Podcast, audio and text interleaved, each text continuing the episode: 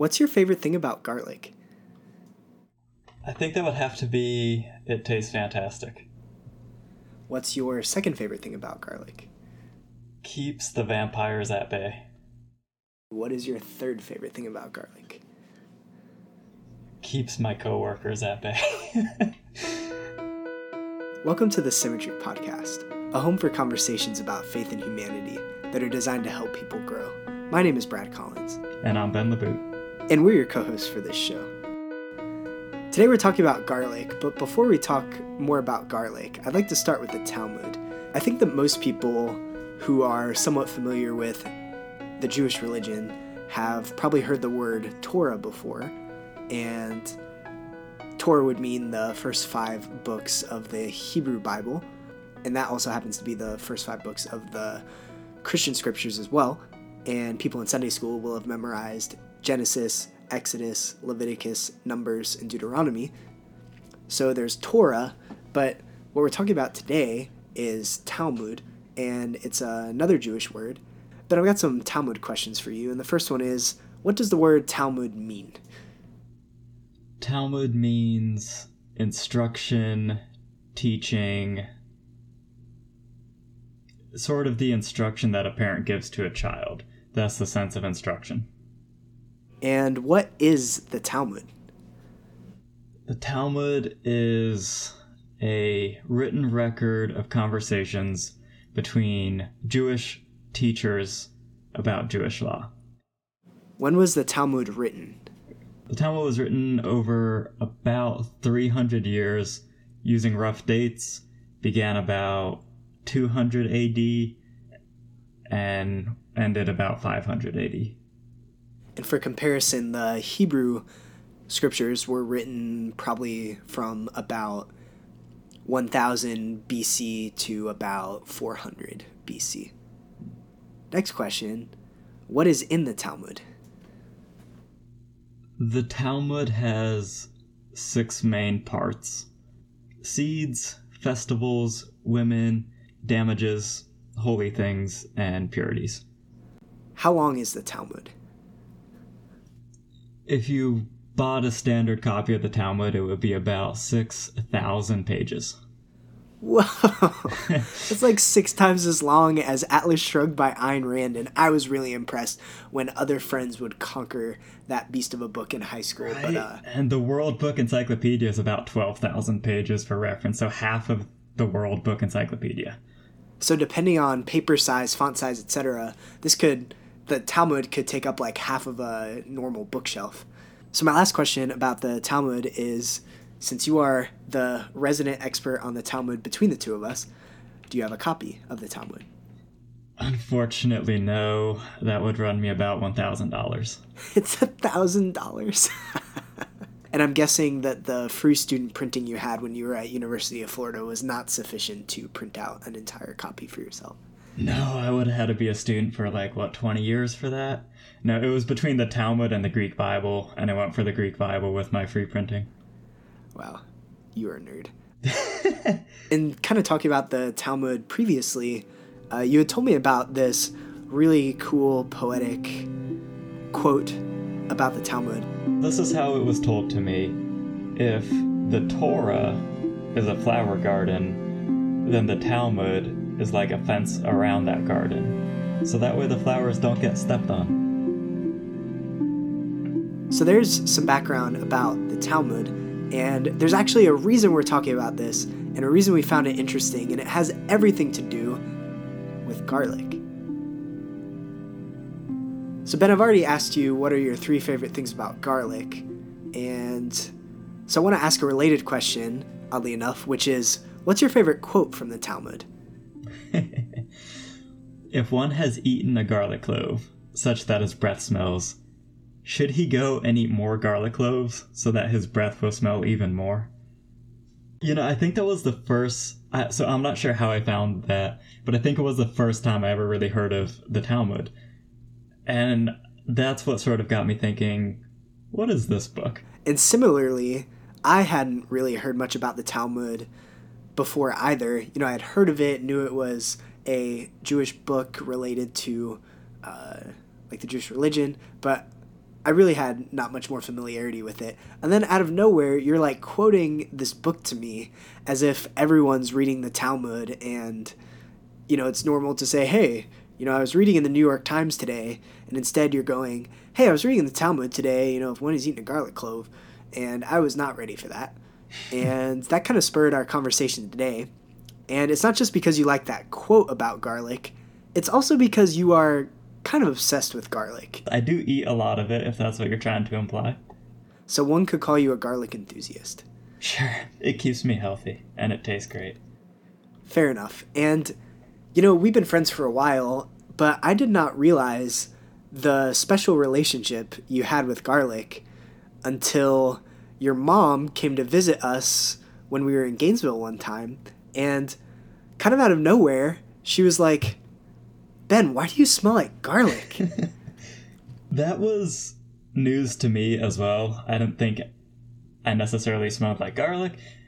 No one I sat next to in classes at the time or anything told me. So I'm not sure if it's like, yeah, food food in your teeth and people just don't tell you. I don't know if everyone thinks I smell like garlic. They're not telling me. But apparently my mom, like all good moms, will tell me, Ben, you smell. I mean, she literally goes, I think it's so prevalent in your system that it's coming out of your pores and I can just smell it. What are you doing? And uh, I I had heard you talk about garlic, and I mostly thought you were joking about how much you liked it or how much you ate. But after that comment from your mom, I, I really started to wonder. Well, right. It's cheap. I was a student at the time, so outside of garlic and quinoa and rice and things like that, I didn't really have much of a diet. Yeah, apparently I ate more than I thought I was eating. Did that comment from your mother alter your garlic eating habits at all? Not a bit. And it turns out that the Talmud has a lot to say about garlic, among other things.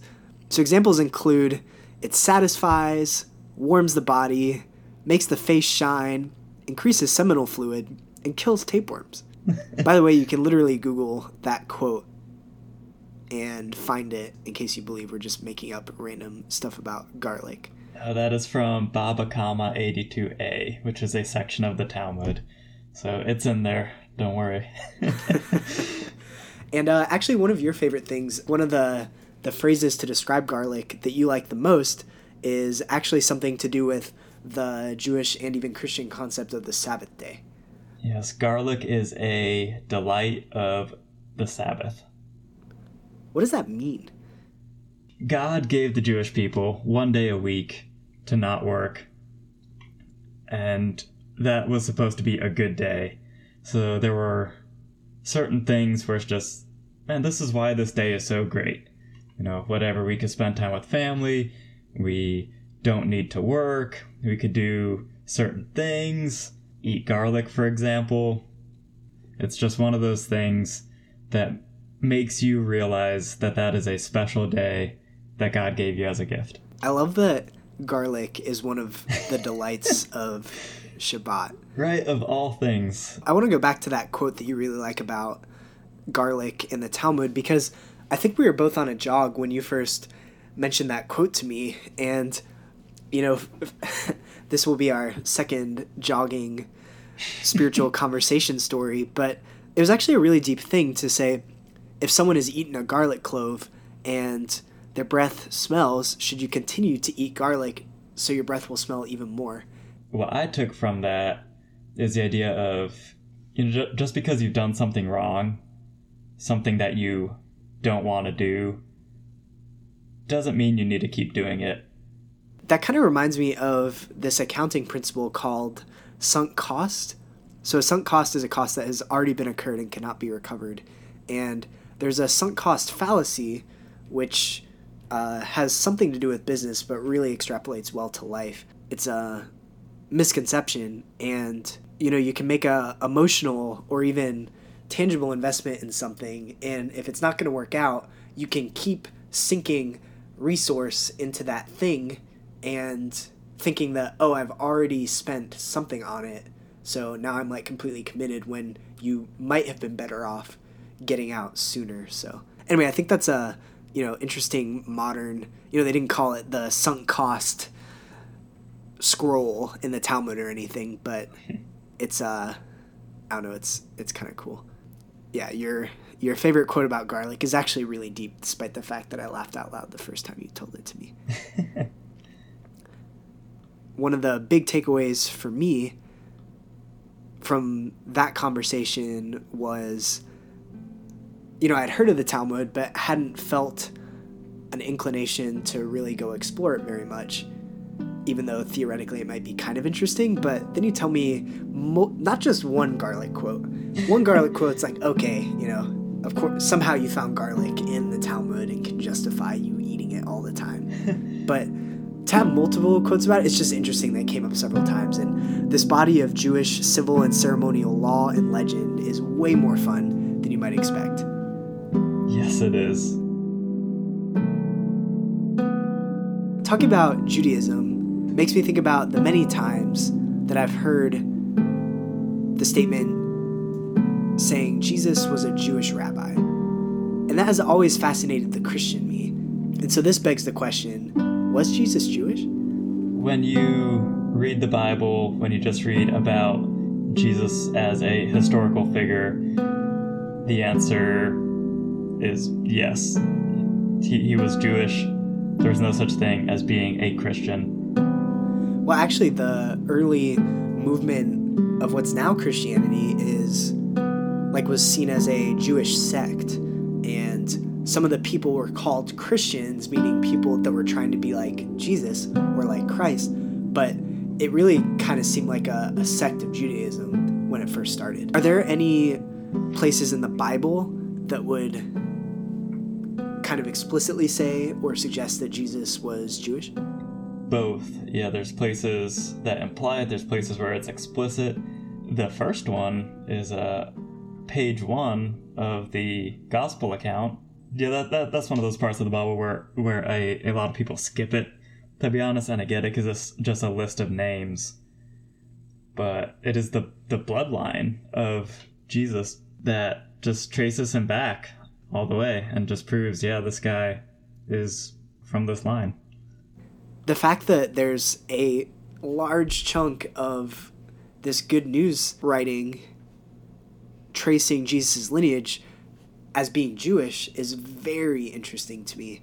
And there's also the setting of the four Gospels and Acts and really most of the New Testament, which is a ancient Near Eastern people group, the Jews, who were living under Roman government rule. So, like, literally the entire setting of the story is in a Jewish society. And then multiple times in the Gospels, people will refer to Jesus as rabbi or rabboni. Which means teacher. What about his name?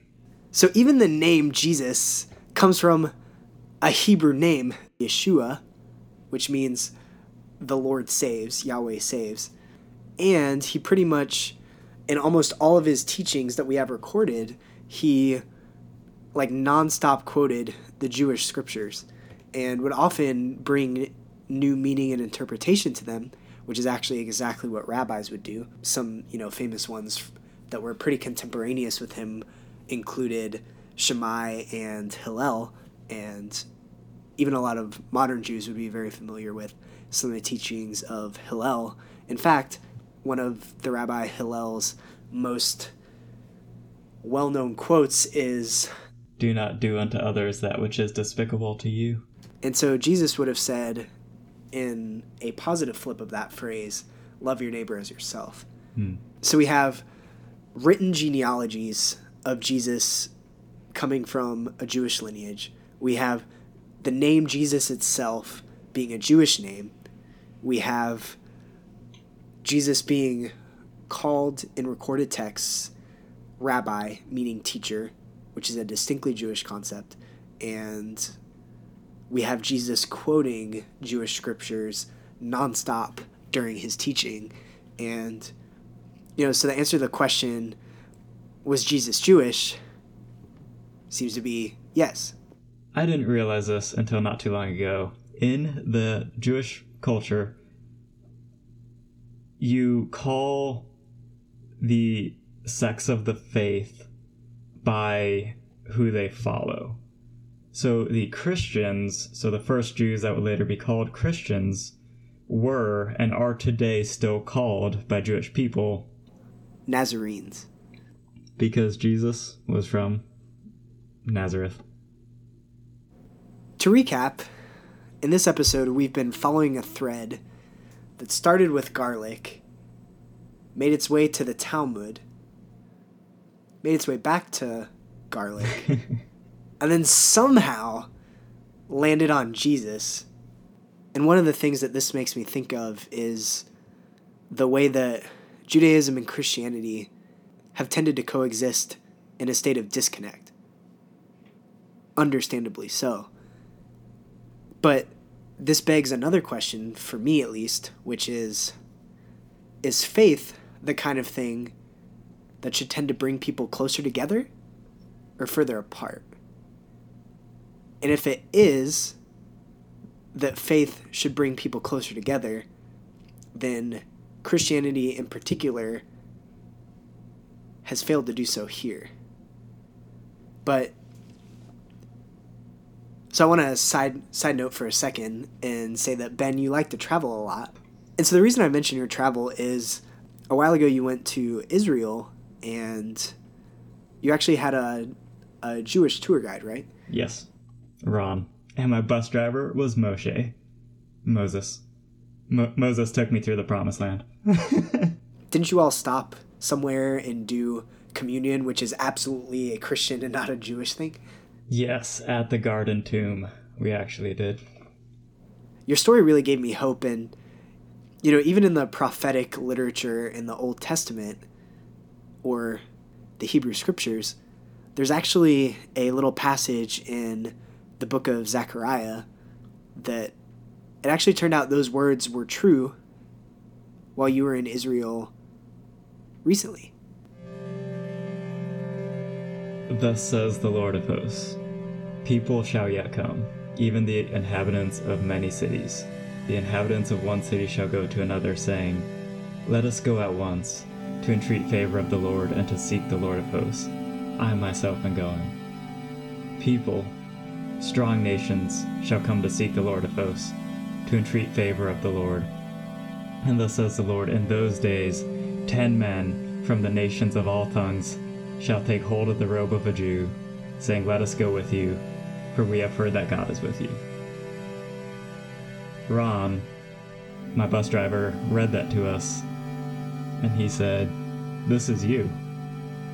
He says, you all are Christians, from a strong nation, you know, from the U S, but you're taking hold of my robe, he being a Jew, and saying, Ron, take us with you, show us your land, show, tell us about your God, which also happens to be ours.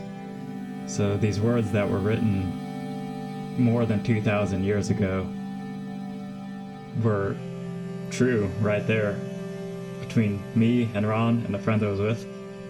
I think one of the things about faith that is unfortunate is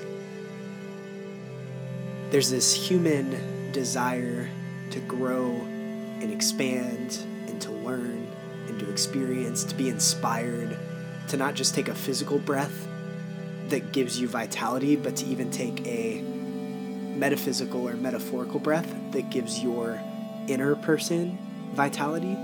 But one of the universal things that faith does is kind of open us up, and probably one of the most beautiful things that can happen is when people from different backgrounds can learn something from each other.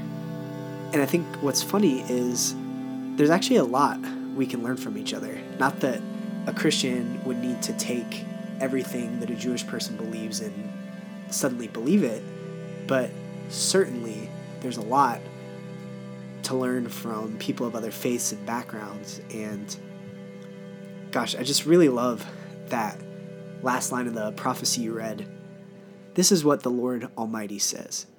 In those days, ten people from all languages and nations will take firm hold of one Jew by the hem of his robe and say, let us go with you, because we have heard that God is with you.